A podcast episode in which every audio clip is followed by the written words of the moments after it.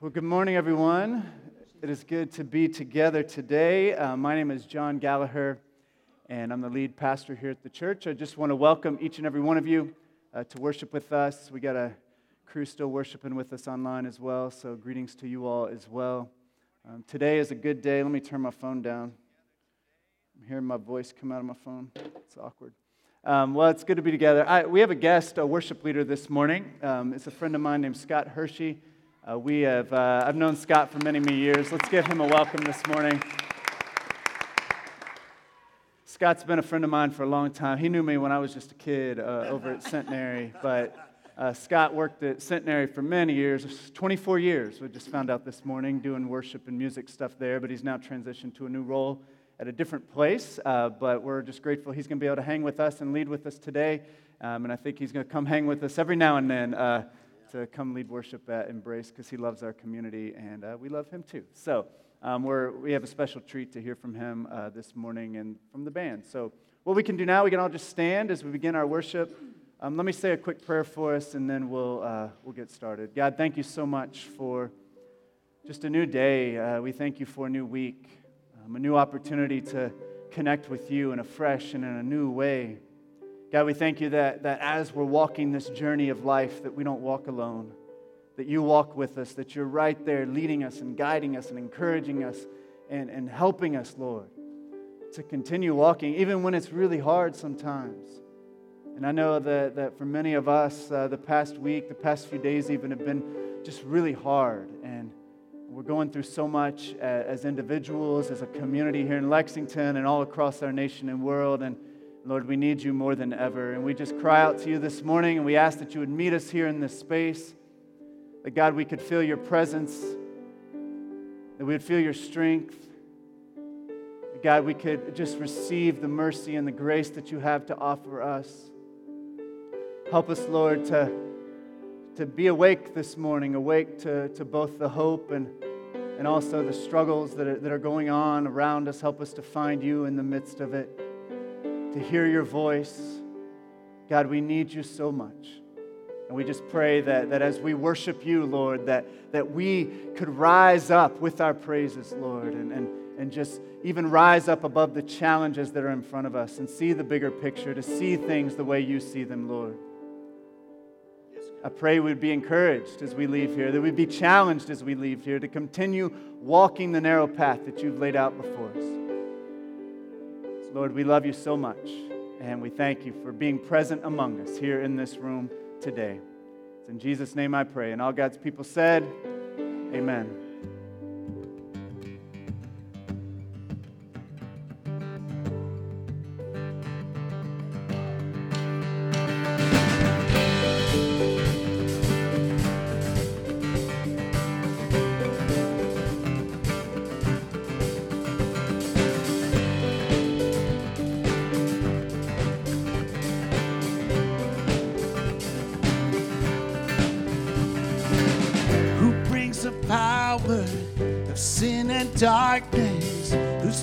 Is mighty and so much stronger.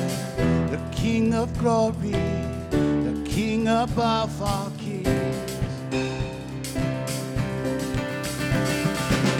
who shakes the whole earth with holy thunder and leaves us breathless in awe and wonder.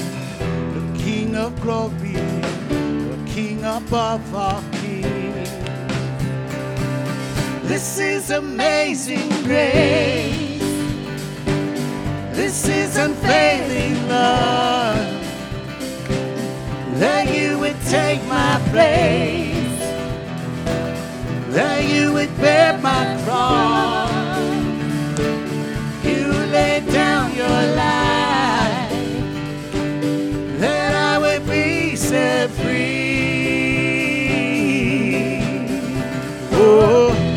Jesus, I sing for all that you've done for me.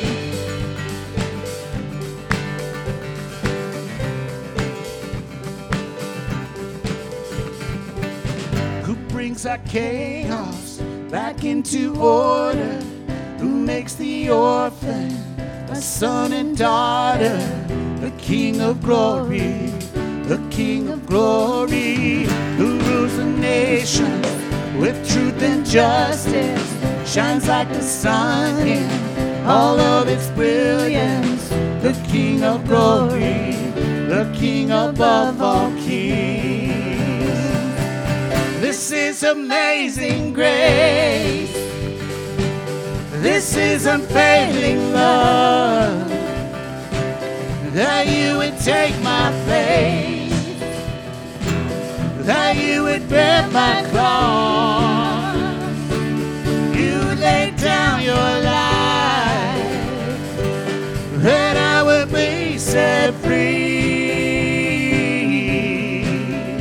Oh, oh, Jesus, I sing for all that you've done for me.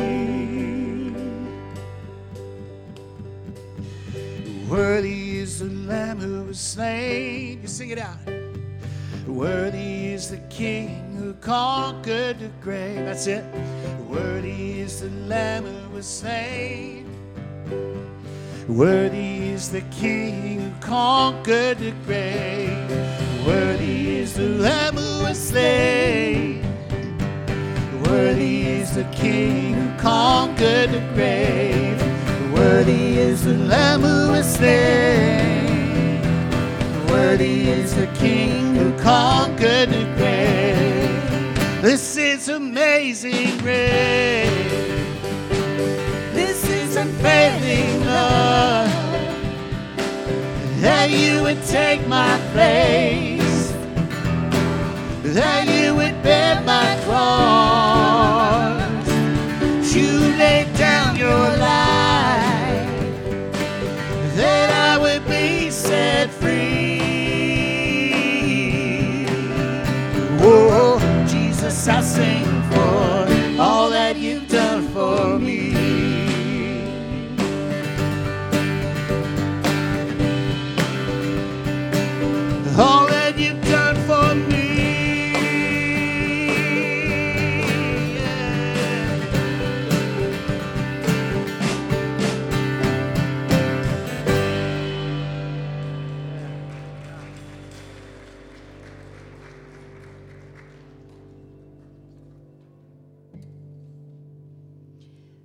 Joyfully to the Lord, you righteous. It is fitting for the upright to praise him. Praise the Lord with the harp. Make music to him on the ten stringed lyre. Sing to him a new song. Play skillfully and shout for joy. For the word of the Lord is right and true.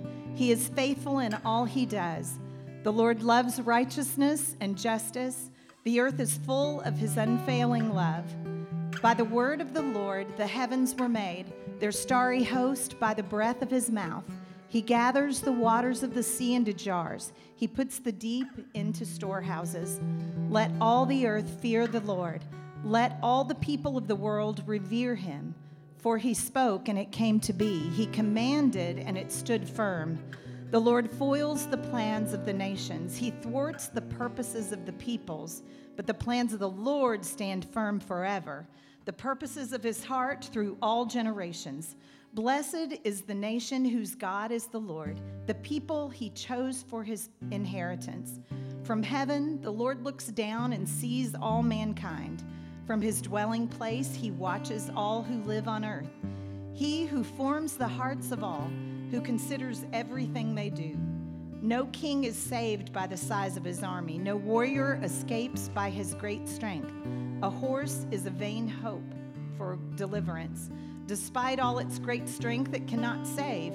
But the eyes of the Lord are on those who fear him, on those whose hope is in his unfailing love, to deliver them from death and keep them alive in famine. We wait in hope for the Lord.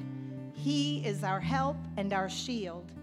In him our hearts rejoice, for we trust in his holy name.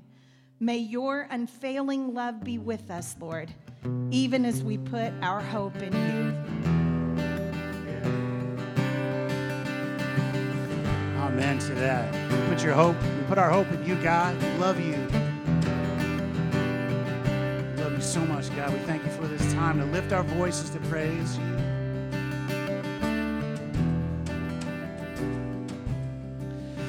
For a thousand tongues to sing. My great Redeemer's praise, the glories of my God and King, the triumphs of His grace. My gracious Master and my God, assist me to proclaim to spread through all the earth abroad the honors of thy name.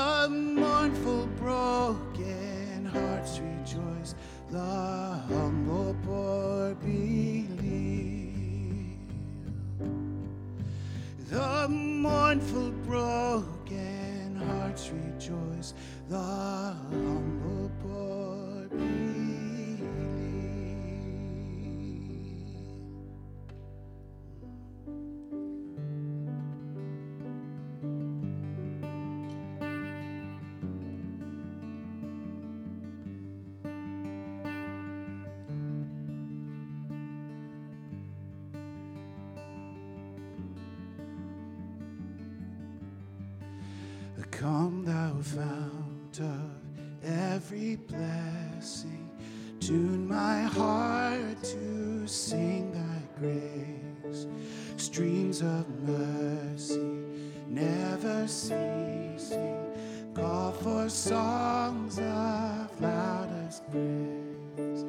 Teach me some melodious song and sung by flame.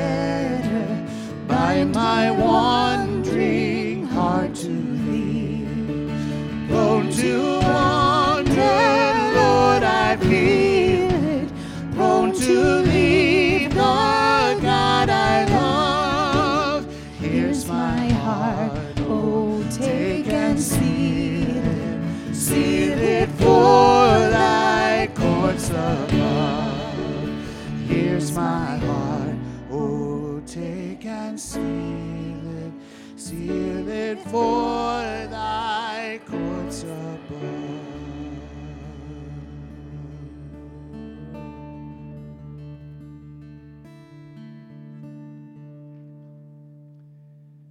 Amen. Well, what we're going to do now is something we do every week. It's our time of kind of sharing with each other and connecting a little bit. Um, so we call this our gratitude and our lament. And so we share uh, something we're grateful for, and we also share a lament or protest if we have one as well. And I encourage you all just to, to be yourselves and share what's on your heart. Um, after someone in your group shares, if you don't know what to say in response, just thank them for sharing and you can move on to the next person. I encourage you to introduce yourselves as well. Um, I apologize to the introverts in the room who really don't like to talk to people. Uh, this is something that we do anyway because I think it's good, you know, and, and who knows, you might talk to someone that you would not have uh, talked to otherwise if you did not come to church and weren't forced to do it. So um, we're just going to turn to a, just uh, about groups of three or four or five people um, share your name and then just share gratitude. If you have a lament, you can share that as well. Those of you online, I'd really love if y'all could share your gratitude and lament also. So let's do that now.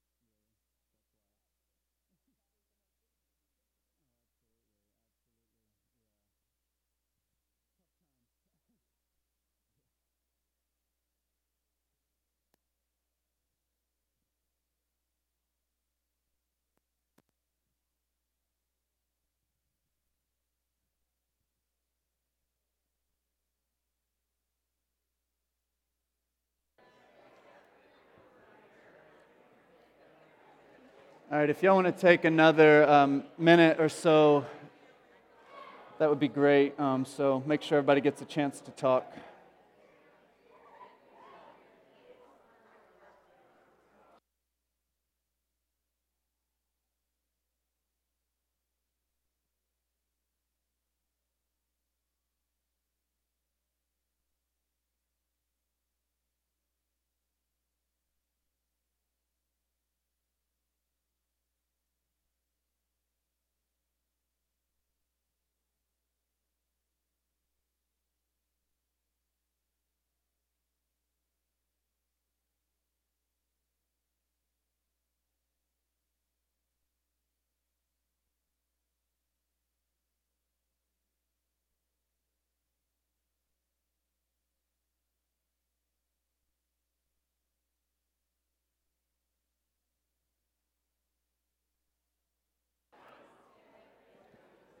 All right, if y'all want to wrap up your conversations, that would be great. If you didn't get a chance to finish, y'all are welcome to talk after the service as much as you would like.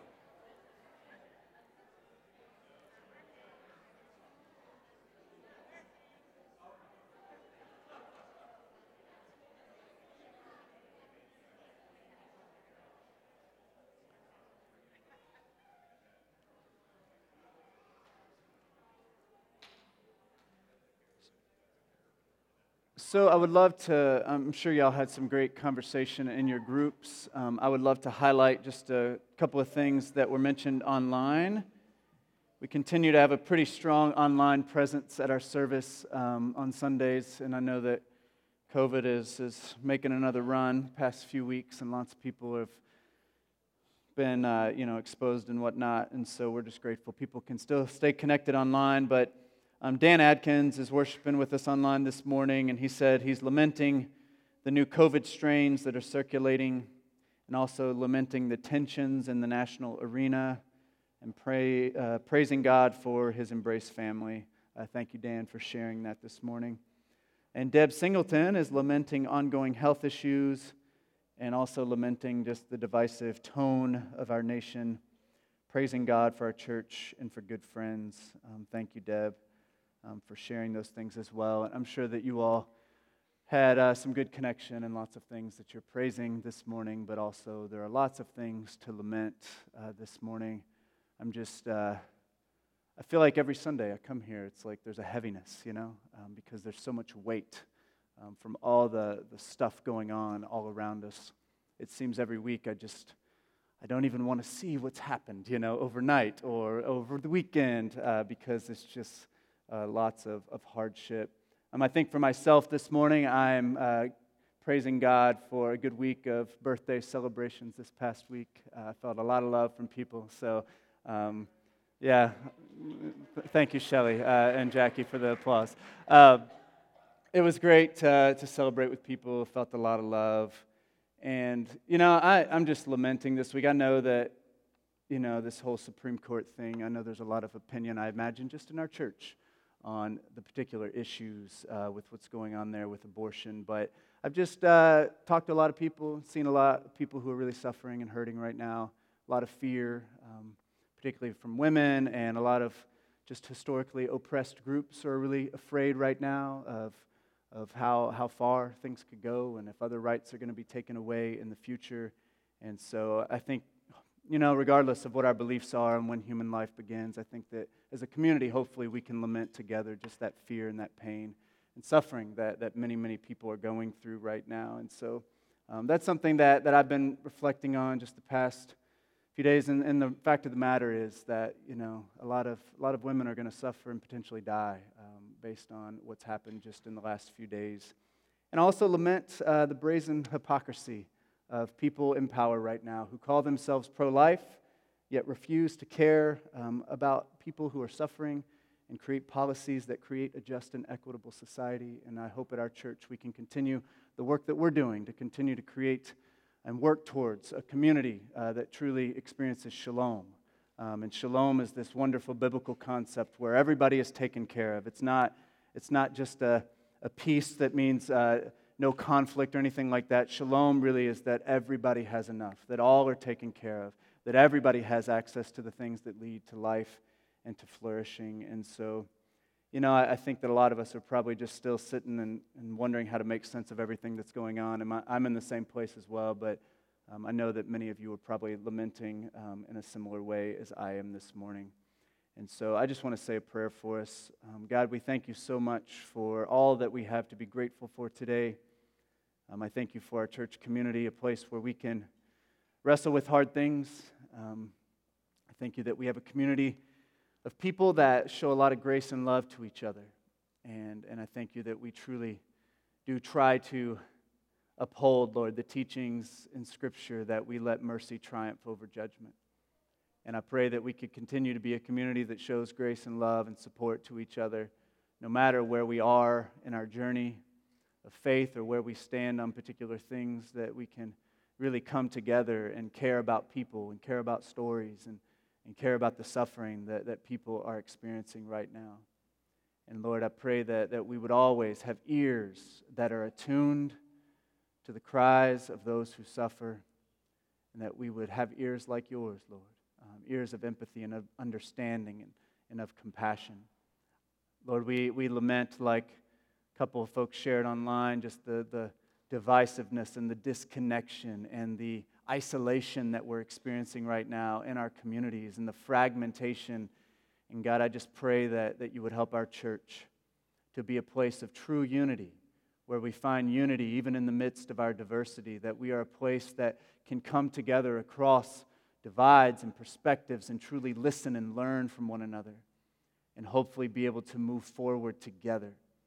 Lord, I pray that we would never lose sight of your mission that you've called us to, to, to, to love and to care for your people, who you love desperately, all the people around us who are created in your image, Lord.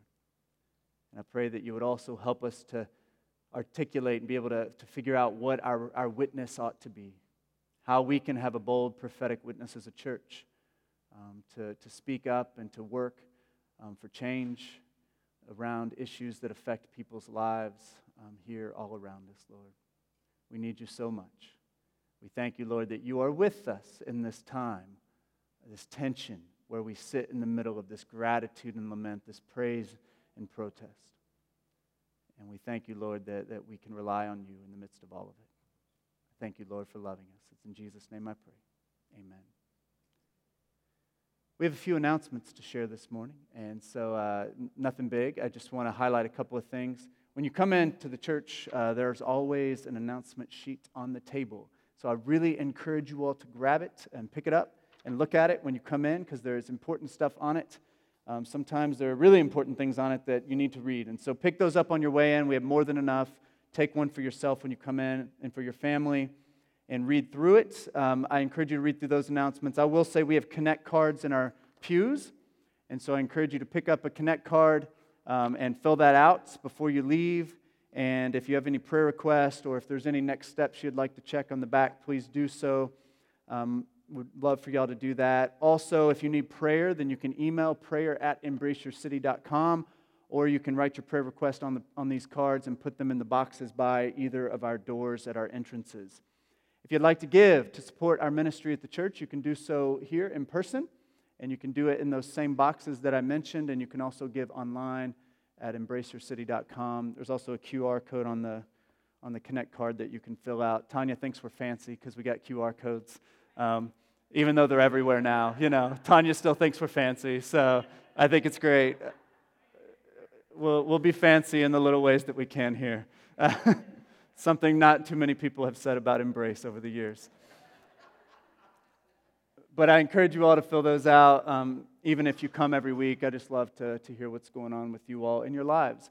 And the last thing I just want to mention is if you ever uh, want to talk to one of the pastors at the church, myself, Pastor Tanya, Pastor Christina, uh, Rachel, who is our church administrator, is in the office many days in the week, and she loves to talk to folks as well. Um, we are here for you, and we would love to, to connect with you. And so if you need anything, um, please reach out. Um, if you ever want to talk to me about anything um, that I say in a sermon or something that happens in a worship service or a class that we do, anything that's on your mind, questions, concerns, um, whatever. Uh, set up a meeting with me. I'd love to, to sit down and chat with you. I actually really love it. It's not like a burden to me, it's like the favorite part of my job.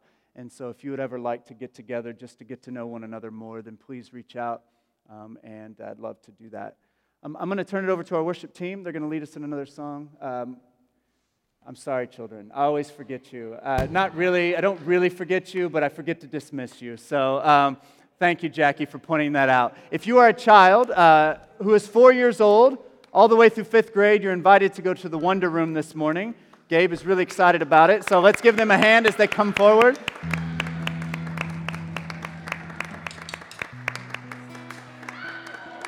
If you are a parent and you have children in that age range and you've never gone to the Wonder Room, you are more than welcome to walk with them up and check it out, introduce yourselves to the teachers and all that. Um, but they will be up there at the end of the service. You can go up and get them upstairs after we are finished. I know they're going to have a blast.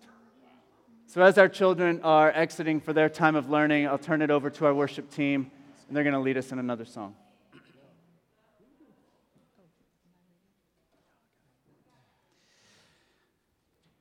Thanks, John, man. It's just amazing to see this kind of vitality as a part of ministry um, it's not always present. Uh, those of you who have been around churches for a long time know that. So give thanks for that. So much else. Earlier, uh, Stephanie read some scripture. It was uh, from Psalm 33. And I want to just repeat a little bit of it before we do this next song. By the word of the Lord, the heavens were made and all their host by the breath of his mouth. By the breath of his mouth. He gathered the waters of the sea as in a bottle. He put the deeps in storehouses. Let all the earth fear the Lord. Let all the inhabitants of the world stand in awe of him, for he spoke and it came to be. He commanded, and it stood firm. We worship a mighty God. And we can pray that our testimony of faith, wherever we are in relationship with Him, would be an encouragement to each other, and that it would bless His name.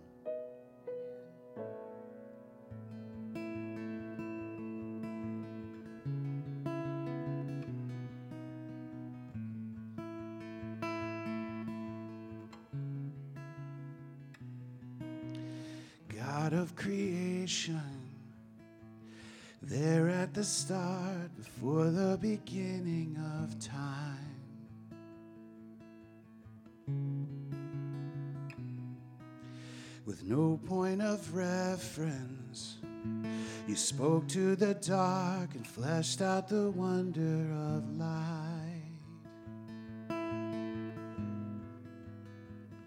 And as you speak, a hundred billion galaxies are born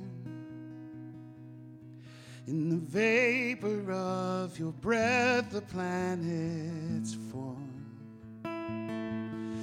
stars were made to worship so will i i can see your heart in everything you've made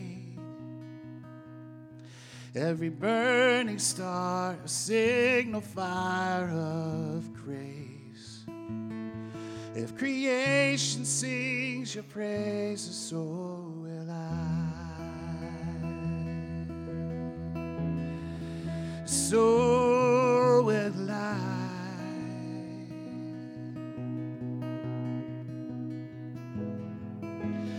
God of your promise you don't speak in vain, no syllable empty your voice.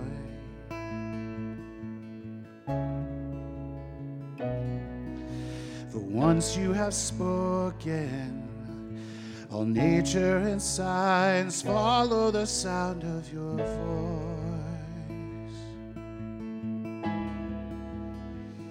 And as you speak, A hundred billion creatures catch your breath, evolving in pursuit of what you said. If it all reveals your nature, so will I. I can see your heart in everything you say. Every painted sky, canvas of your grace. If creation still obeys you, so will I. So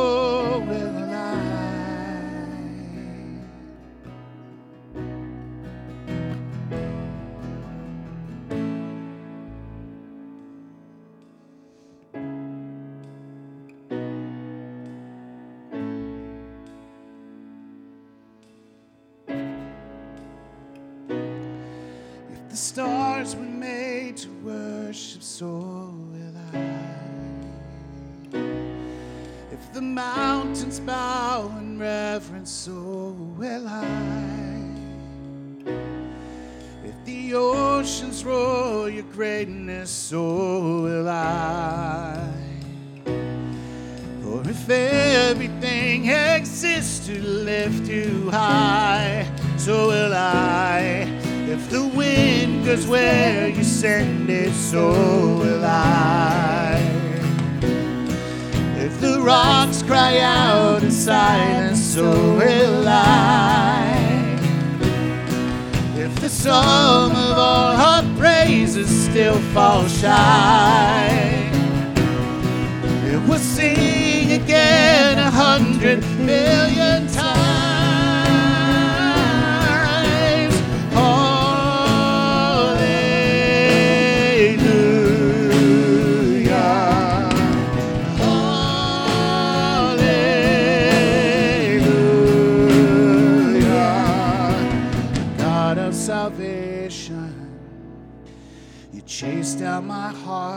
All of my failure and pride. Thank you, God. On a hill you created, the light of the world, abandoned in darkness to die. And as you speak, a hundred billion failures disappear.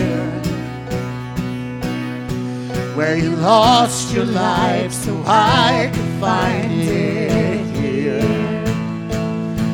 If you left the grave behind you, so will I. If you play your heart in everything you've done, every part designed in a work of art called love. If you gladly chose surrender, so will I. I can see your heart a billion different ways. Every precious one, child you died to save. Gave your life to love them, so will I. Like you would again a hundred billion times. But one measure could amount to your desire. You're the one who never leaves the one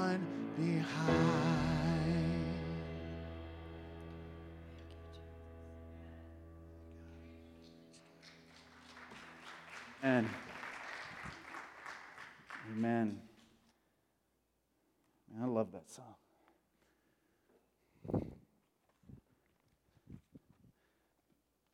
One of my favorite things to do is to go to national parks and go hiking, and I've just seen so many beautiful places. And, and every time I get out, um, I, I love to do these long hikes where I just get you know over 10 miles uh, away from the trailhead. You know, nobody's out there hardly. And, and you just can see so many beautiful things. And every time I have the opportunity to do that, I'm just reminded of how big and how vast and, and how beautiful um, and how creative God is. And, and it just blows my mind sometimes and helps me to connect with Him. And that song just, just really takes me to those places when I sing it um, and helps me to, for my attention and gaze to really focus on God. Um, part of um, Ignatian spirituality that started with St. Ignatius, um, they, they teach this concept that, that we serve a God who is always greater. And, and I love that idea that we, we worship a God who is always greater, um, always greater than anything that we're facing around us and in front of us. Uh, the things that are going to be before us or behind us, or the challenges that we're facing, or the, the, the difficulties facing our nation right now. Like we serve a God who is always greater. And, and that gives me courage. That gives me strength to keep moving forward when I remember that, that, that God is, is powerful and that God is bigger than you know, it's not like, I don't know, that could be kind of a, a thing we just say that God is bigger, but do we really believe that? And if we believe that, it ought to impact the way that we live. I want to read our, our scripture for today. We're not going to get into all the verses of this scripture. Uh, it's an interesting one. There's a lot of challenging stuff in it. I think next week we'll probably um, revisit some of the things in the scripture for today. Today I'm mostly going to focus on one verse um, from this scripture, but I do want to read the whole thing for you and it's going to be from Luke chapter 9. So if you want to turn in your Bibles, we won't have it on the screen this morning, but Luke chapter 9, verses 51 through 62. We're back in the Gospel of Luke, and we're going to stay in Luke all the way, um, I think, all the way to, to Advent. And so, all the way to the end of November, at least, we'll be in the Gospel of Luke. If you don't know where Luke is, it's in the New Testament Matthew, Mark, Luke It's the third book in the New Testament. It's all about Jesus. So it says, as the time approached for him to be taken up to heaven, Jesus resolutely set out for Jerusalem. It's important. He begins his journey to Jerusalem. And he sent messengers on ahead who went into a Samaritan village to get things ready for him. But the people there in that village did not welcome him because he was headed for Jerusalem. When the disciples, James and John, saw this, they asked, Lord, do you want us to call fire down from heaven and destroy them? I told you it was intense. Uh, but Jesus turned and rebuked them. Then he and his disciples went on to another village. As they were walking along the road, a man said to Jesus, I will follow you wherever you go. Jesus replied, Foxes have dens and birds have nests, but the Son of Man has no place to lay his head. He said to another man, Follow me. But he replied, Lord, first let me go and bury my father. Jesus said to him, Let the dead bury their own dead, but you go and proclaim the kingdom of God. Still another said, I will follow you, Lord, but first let me go back and say goodbye to my family. And Jesus replied, No one who puts a hand to the plow and looks back is fit for service in the kingdom of God. There's a lot of challenging stuff and a lot of wonderful things in these verses that um, we're going to talk about some next week because our text for this week is, is rooted and really connected to our text for the following week as well. And so we're going to get into some of that. What I want to do is I want to go back to the beginning of Luke for a moment, to Luke chapter 1. And this is a prophecy from Zechariah, and it was about Jesus. All right? And so I want to read just a section of this prophecy in Luke chapter 1, verses 76 through 79. And he's talking about Jesus before Jesus is born. He says, And you, my child, will be called a prophet of the Most High, for you will go on before the Lord to prepare the way for him to give his people the knowledge of salvation through the forgiveness of their sins, because of the tender mercy of my God, by which the rising sun will come to us from heaven to shine on those living in darkness and in the shadow of death, to guide our feet into the path of peace. I want to hone in on that last line to guide our feet into the path of peace. Now, I've never noticed that particular verse until this past week I've read Luke many times, but I've never really noticed that particular line about guiding our feet into the path of peace. And I love that line because it's really the essence of what Jesus is about. Jesus came to guide our feet into the path of peace, to guide our feet on this path that leads to peace, that leads to wholeness, that leads to freedom. Jesus came to guide us and to show us how to walk with our feet in the way of peace. We are on a journey with Jesus. We are walking along a path that leads to something really, really good. Today, I want to talk about a simple, extremely important way, I think, to think about our lives as Christians. This is really how I've come to think about my faith that the life of faith is a walk, it is a journey. It is walking with Jesus each and every day. So our faith is a journey, it's a walk. I've come to see personally, this is my own opinion, but I do not believe that being a Christian is just about this kind of one time decision to believe in Jesus. It's not about just about forgiveness of sins. It's not just about getting into heaven one day. It's not just about believing the right things. But fundamentally, to be a Christian for me is to walk with Jesus. It's to wake up each and every day and decide to keep walking with Jesus, to keep following his way, even when it can be really challenging.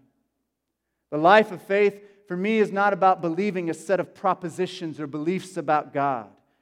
The life of faith is saying yes to Jesus over and over and over and over again. It's truly walking with Jesus every single moment of the day. It's not about religion. For me, it's about faith. And faith is trusting courage that Jesus, the guide, is going to lead us in the right direction. It's about walking with Him. You know, my wife and I, we love to walk. Uh, we walk a lot. Um, we walk to work uh, many days out of the week because we live very close to here. We like to go on walks in the evenings, though recently it's been very hot, so I haven't necessarily loved those walks. Um, we like to hike. Does anybody here like to? Is my mic? I think it just went out. It's back on. Um, I see some of y'all like to walk. Um, I think my love for walking was really solidified probably about six years ago. I, would always liked to walk, but it really like hit home for me that I do love this. Um, and it was six years ago in 2016 when I had the opportunity to um, go on a pilgrimage in Spain. It's an ancient path that we walked um, called the Camino de Santiago. Now, the whole path is 500 miles. Um, we did 300 of those 500, so we did pretty good. We didn't, we didn't have time to do the whole thing. Um, but we, uh, we skipped kind of a section in the middle of the Camino. But what would happen is every day on the Camino, we would wake up every day, probably around 5:30 a.m. or so. We would pack up our backpacks and we would walk to the next place. It was a 21-day journey, lots of ups and downs, lots of joys and struggles, but it was an amazing, just like life-changing experience for us. I want to show you just a few uh, photos. Um, this is the beginning. As you can see, it says 790. That's kilometers. Um, but that's me and Laura, and then Audrey and Isabel, um, who are, are now uh, young adults now who have uh, finished school, and, and, and they, they actually came with us. They were youth in our, in our youth programs here at the time. Um, so that was at the beginning of it, at the journey. We looked kind of refreshed in that moment. You can keep going through them, Tim. Um, there's me and Laura after a few days of hiking. You can see I got a knee brace on my knee. It kind of hurt my knee partway through the adventure. And keep going. Lots of roads like this that we're walking. Lots of fun steps. There's me. Uh, you know, I that was a particularly fun day. You know, I was just like, really, do I gotta keep walking?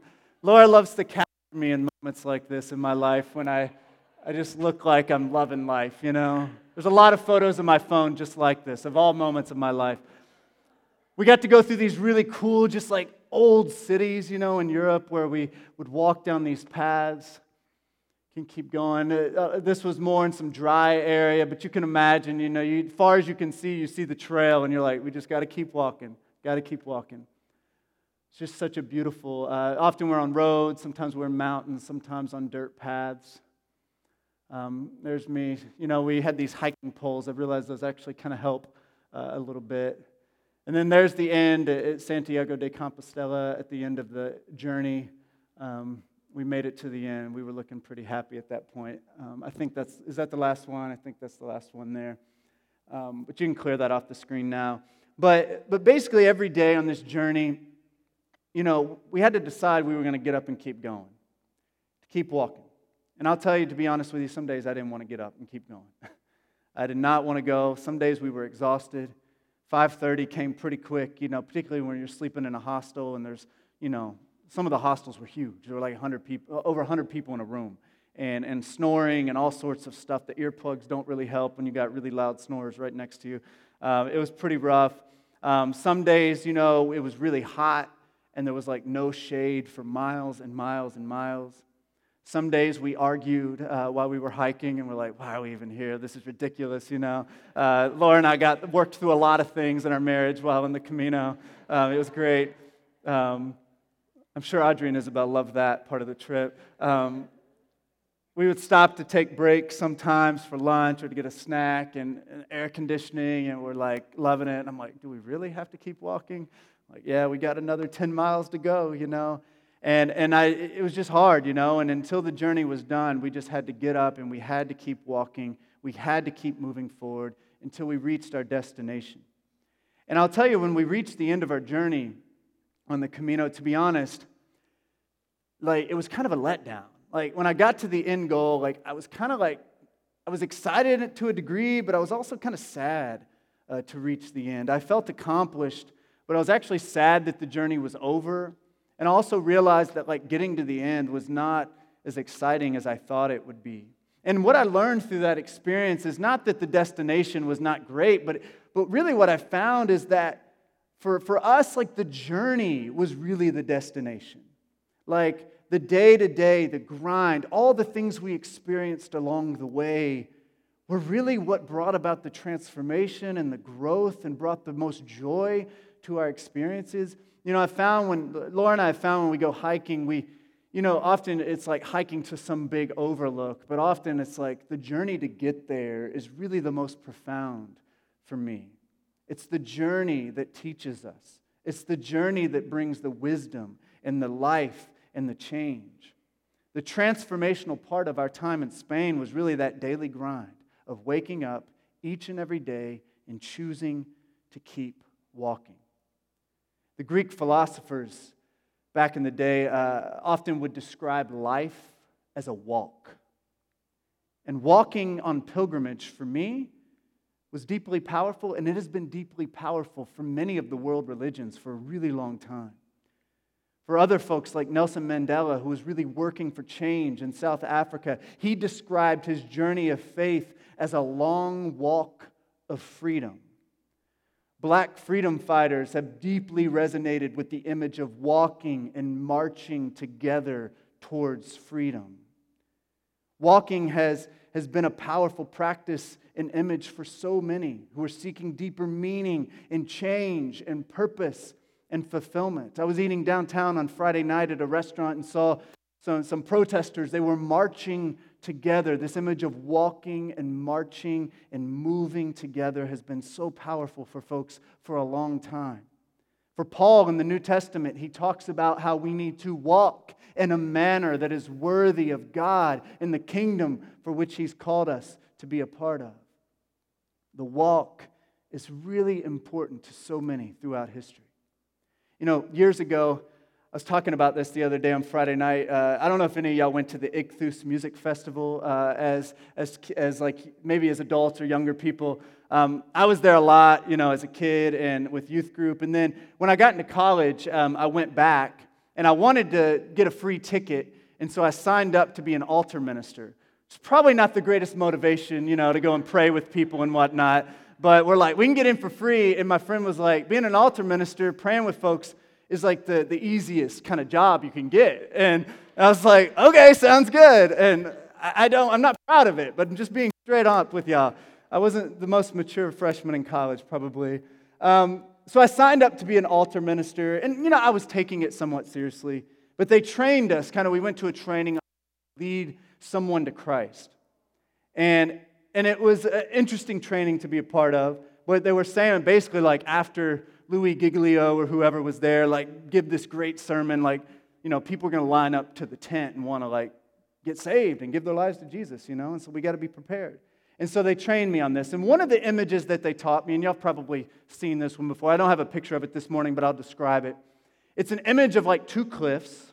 All right, so you have the cliff over here, big drop off. You have a cliff over here, and like a big kind of canyon separating the two cliffs. So on one cliff, you have sin and death.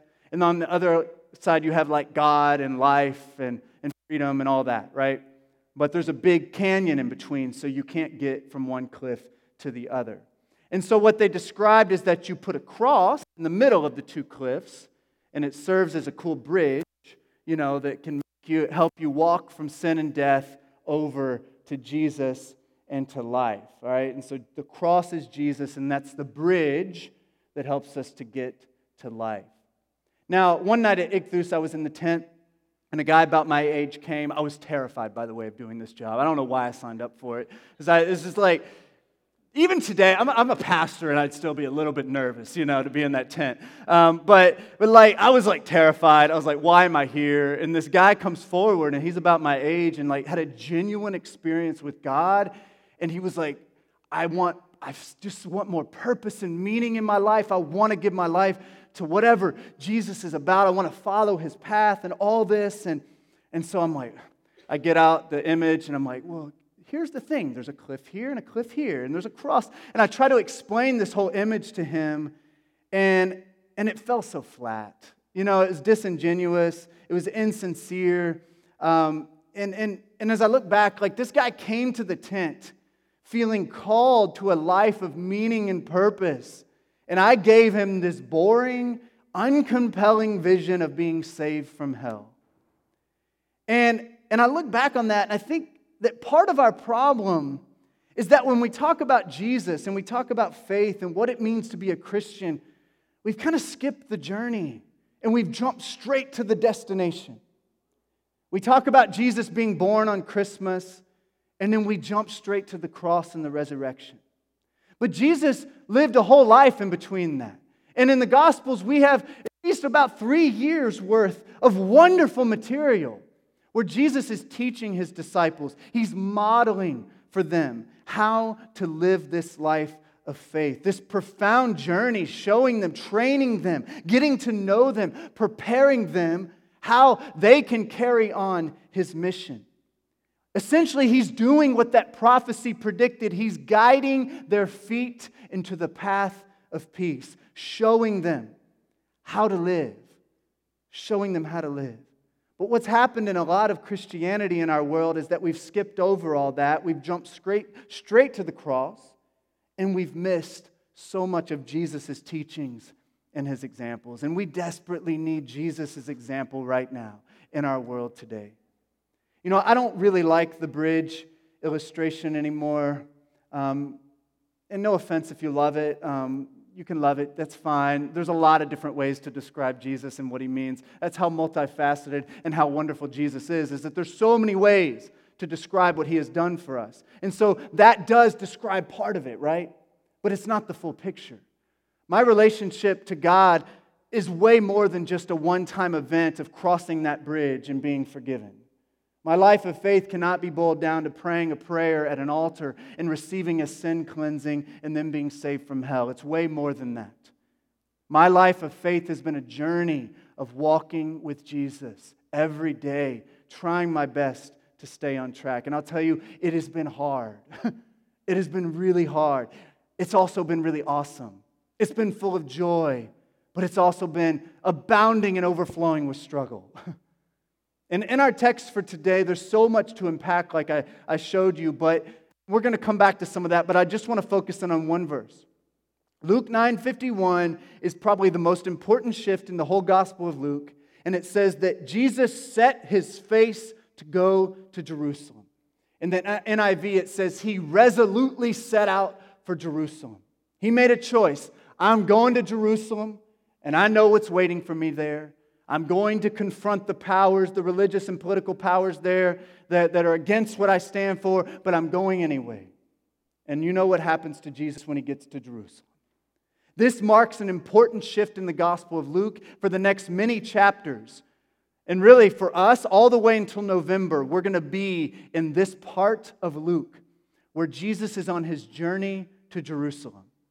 And on this journey, Jesus is going to model for us how to live. He's going to teach a lot. And essentially, he's going to fulfill that prophecy from chapter one that he's going to guide our feet in the path of peace. And the question isn't, is Jesus going to Jerusalem? Because he, he was going no matter what. But the question is, are we willing to go with him? Are we going to listen to him? Are we going to watch him? Are we going to follow him on the journey of peace? You know, people who uh, understand the geography of the ancient Near East, um, folks like Jackie J would probably pick up on this as reading through the Gospels. But when you read through this section of Luke and his journey towards Jerusalem, it's a little bit haphazard how he gets there. It's not a straight path, you know? Um, it's kind of like he goes here, here, here, here, here, here, and eventually he makes his way to Jerusalem. It wasn't efficient, it, it was certainly not a straight line, it was a bit chaotic of a path. And it takes many chapters to get there. And, and I want to ask you has anyone here ever gone on a walk with a small child before? Like, I know some of y'all have small children who can walk.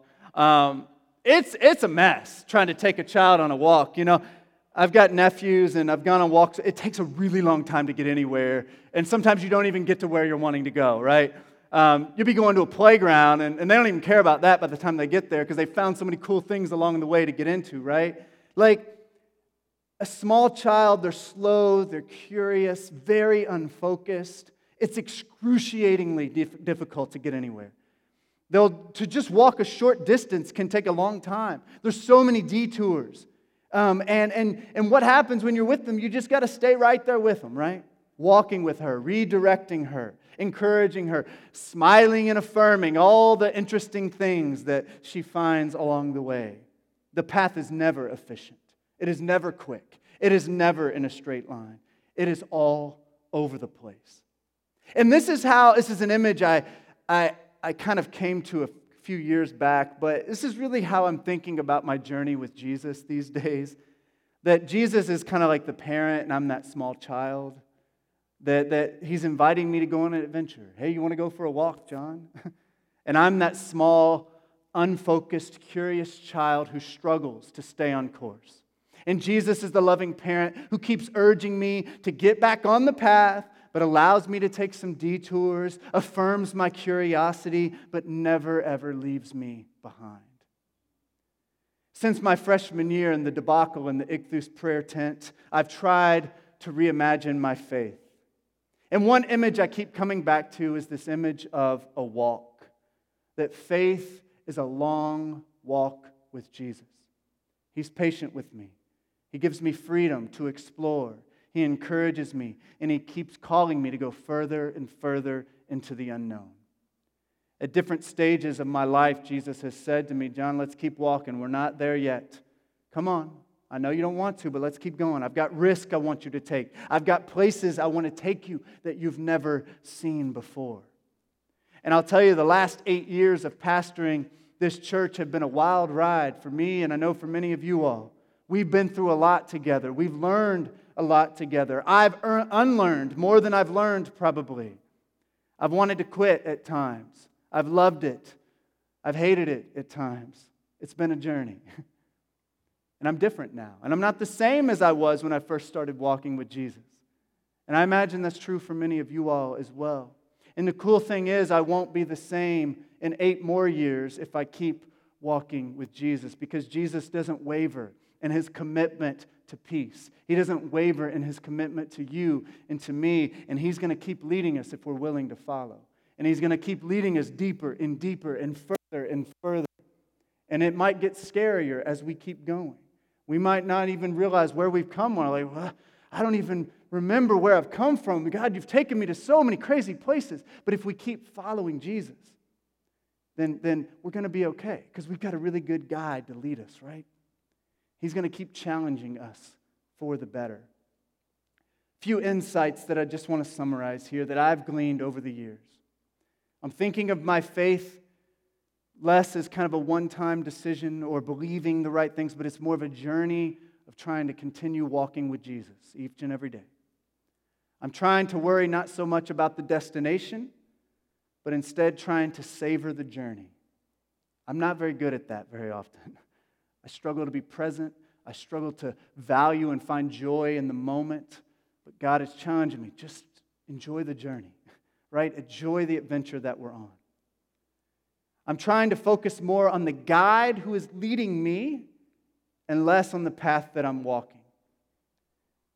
And I think right now, in, in this most confusing time that we're in, focusing on the guide is really important. It's going to be hard to see the path. We're not exact, there's going to be so many options of things you can go. Everybody's got an opinion on what we need to be doing, what you need to believe, how you need to stand on a particular issue, or whatever it may be. It's too overwhelming. We can't figure all that out. But if we keep our eyes on Jesus and follow our guide, then I think we're going to be okay. He let him worry about where the path is. You know, when you go hiking in the woods, sometimes I like to do my own trailblazing. That can be dangerous, right? But if you have a guide who knows the way, it's all good. It's all good. Along the path on the Camino, um, you know, we had these guides, like little uh, yellow arrows. And so often we would get off course and we wouldn't know where we were. We'd be in a city and we wouldn't know which way to go. And you always would look for the yellow arrows because they would point you in the right direction. Or there were shells as well that would point you in the right direction. And, and so anytime we got lost, almost always, we'd find an arrow on the pavement, on the wall, somewhere, and it would point us in the right way. And we have that. Jesus is our guide, pointing us in the direction we need to go. We've got to trust the guides. The last thing that I'm trying to, to learn and remember is that I don't walk alone. You know, it's not like a solo journey that Jesus is calling us to where we just got to walk by ourselves. No, we have community. This is what the church is, this is what we are for each other. We have people to walk with, right? Jesus is walking with me, but there's so many others. Jesus didn't go to Jerusalem alone, he had a whole crew you read the story of the triumphal entry, when he finally gets to Jerusalem, he's got all these people waving branches and shouting, Hosanna. All this. this was his group. These were his people that decided, I'm going to follow him. Regardless of the cost, we're going with him. He had all these folks, a whole bunch of people with him. And on the Camino, when I was walking, you know, like we weren't alone. We had each other. We had our group of four. We met some other people along the way. You know, I hurt my knee pretty early on in the adventure, and and some days it was all jacked up, and I struggled to keep walking. I did not want to keep going, but my friends and my wife, they encouraged me to keep going. Some days we got turned around and confused, didn't know where to go, and some of us were better at maps than others, and so we, we pulled our resources and figured out where we needed to go. Other days we were sad and dealing with hard emotions and hard memories, and, and we were able to lift each other up and encourage one another. And, and this is such a beautiful representation, I think, of what the Christian life fundamentally is. We have a good guide to follow, Jesus. We have a good guide to follow, and we have each other. We have a good guide, and we've got each other. It's, it's so simple, yet it's so profound. And if we can remember that, stay focused on Jesus, and connect and support one another, then I think we're going to be okay. And I also want to say that it's a journey. It's okay if you're not where you want to be. None of us are. None of us are where we ultimately want to be because we're all on this journey of growing and becoming more the people God wants us to be. Dustin taught a class downstairs on the Methodist movement, and one of the main tenets of, of Methodism is this idea of sanctification, right? That, that on the cross we're justified and we're made right with God, but then that's just the beginning of the journey. like the rest of it is this journey towards sanctification or holiness and becoming more and more like Jesus. And that's the journey that, that most of us are on at this point if we've given our lives to Jesus and decided to follow him. And we're all on the journey and we're at different places in the journey, and that's okay. We've got to bear with one another as we walk together. We are all walking this long and difficult road of life with Jesus, and we're being formed and transformed along the way. In the name of the Father, the Son, and the Holy Spirit. Amen. We're going to share communion this morning. So hopefully, y'all grabbed a cup when you came in. If not, that's okay. Uh, you can go grab one. There's some just back there at the entrance um, on the table by the door. I'll give you a moment to get those out.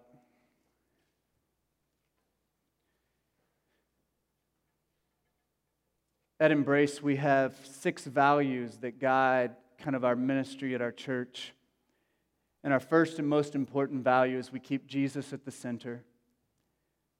And we, we seek to do that. And, and that's really what we're talking about this morning, is that we're invited to, to walk with Jesus and to follow him along the way.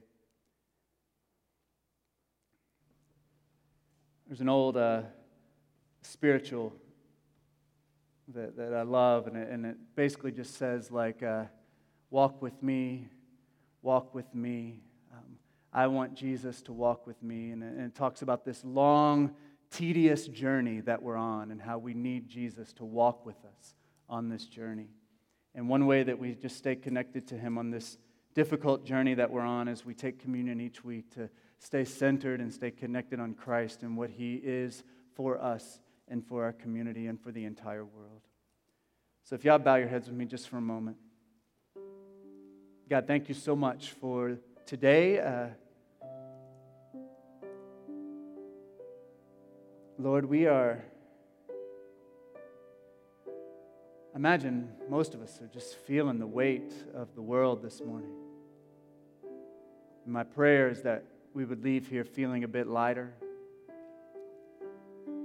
You promise us that your, your yoke is easy and that your burden is light. That you're inviting us to come and to shed the weight, to share the, shed the, the load that we're carrying. And I know some of us are carrying burdens that are deeply personal and just struggling with really hard things in our personal lives. Many of us are trying not to, but we're, we feel like we're carrying the load of a whole community on our back or carrying the load and the weight of a, a world full of injustice and wrong and hurt. And, and it's too much, God. We, we can't do it. And we need you, Lord, to come and, and help us, to meet us in our time of need. As we walk with you, Lord, many of us, we, we need you to help us. We need you to to take some of that weight and carry it for us, or maybe even carry us as we walk, because uh, we just don't have it anymore. And, and God, I'm just so grateful that, that you're a guide who never leaves us behind, who is patient with us, who lets us be ourselves, affirms our creativity and our curiosity. And, and you're also a powerful guide who has the strength to carry our load when we can't do it. And you have the strength to even carry us when we don't even have the strength to walk anymore. So, God, I pray that today, as we share communion, that, that God, you would meet each and every person right where they need to be met this morning. And, and we're grateful that you're able to do that. Some mysterious way, you're able to connect with us exactly in the way that we need. So, God, I'm just praying you would connect with each person, wherever they're at in their journey. Maybe they're on a detour. Maybe they've fallen down. Maybe they've lost track of the path. Maybe they can't even see you anymore. Pray you would make yourself known to them today. And you would invited, uh, invite them to continue on and reassure them that you're with them and that they don't walk alone. I pray you would pour out your Holy Spirit upon these very normal and common things of juice and bread, and that you would transform them into something miraculous for us this morning, that we could truly take in, Lord, your spiritual presence as we share this practice together of Holy Communion. Thank you, Lord, for giving your life on the cross so that the world might be able to find life and be saved from death. We need you. We pray you would meet us now. Pray this in the power of Jesus' name. Amen. If you want to go ahead and get out the wafer on top, those of you who are worshiping at home, if you've set aside some food and drink for this purpose, can go ahead and get that out as well. But I encourage you to take and eat. This is the body of Christ broken for you.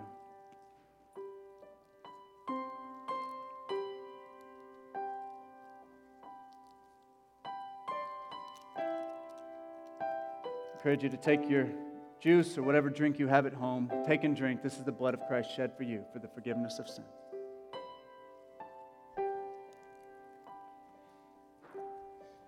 We're just going to spend some time worshiping as we close out our service today. If you'd like prayer, I'd be happy to pray with you. Pastor Tanya's in the back.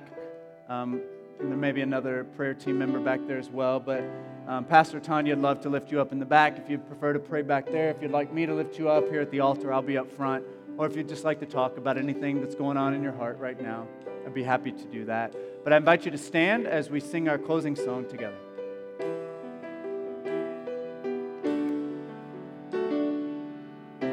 Sing praises to the Lord, O you his faithful ones, and give thanks to his holy name. For his anger is but for a moment, his favor is for a lifetime. Weeping may linger for the night, but joy comes with the morning. As for me, I say I said in my prosperity, I shall never be moved. By your favor, O Lord, you had established me as a strong mountain. You hid your face. I was dismayed. To you, O Lord, I cried, and to the Lord I made supplication. What profit is there in my death if I go to the pit?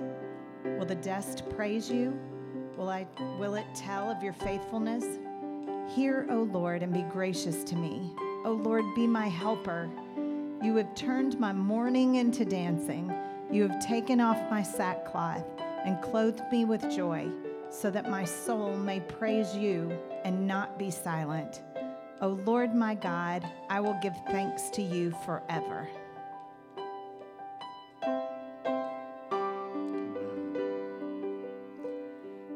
I searched the world,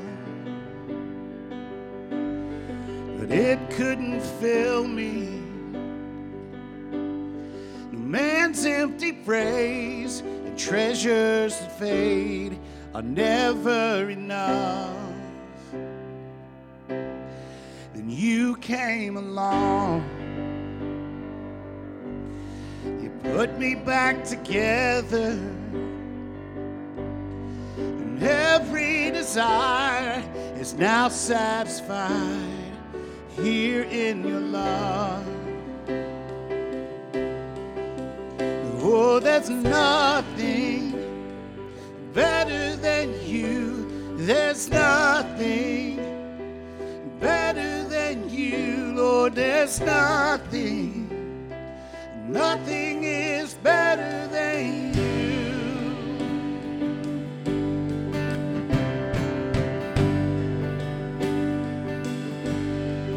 I'm not afraid to show you my weakness, my failures and flaws. Lord, you've seen them all, and you still call me friend. Cause the God of the mountain is the God of the valley. There's not a place your mercy and grace won't find me again.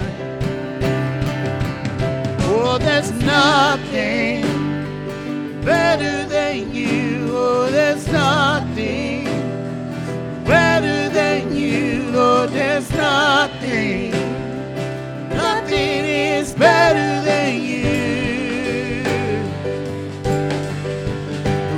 there's nothing better than you.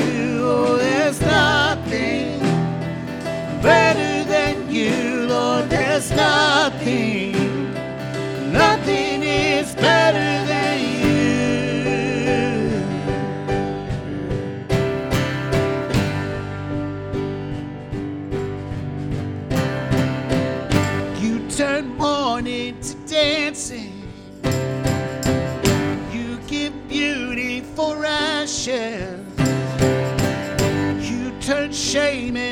glory.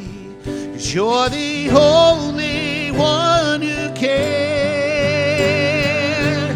You turn mourning to dancing. You give beauty for ashes. You turn shame into glory. Cause you're the only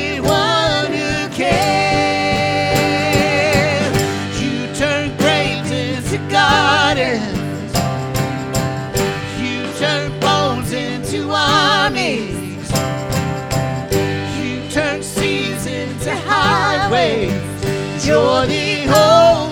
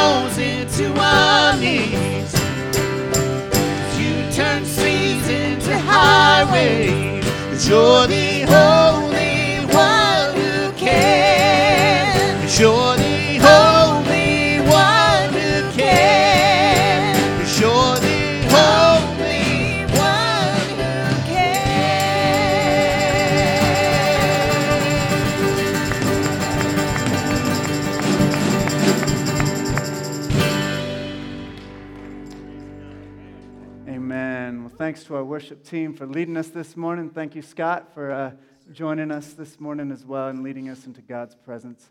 If y'all prepare your hearts for the benediction. May the love of God the Father, the grace of our Lord Jesus Christ, and the fellowship of the Holy Spirit be with you all now and forever. Amen. Go in God's peace.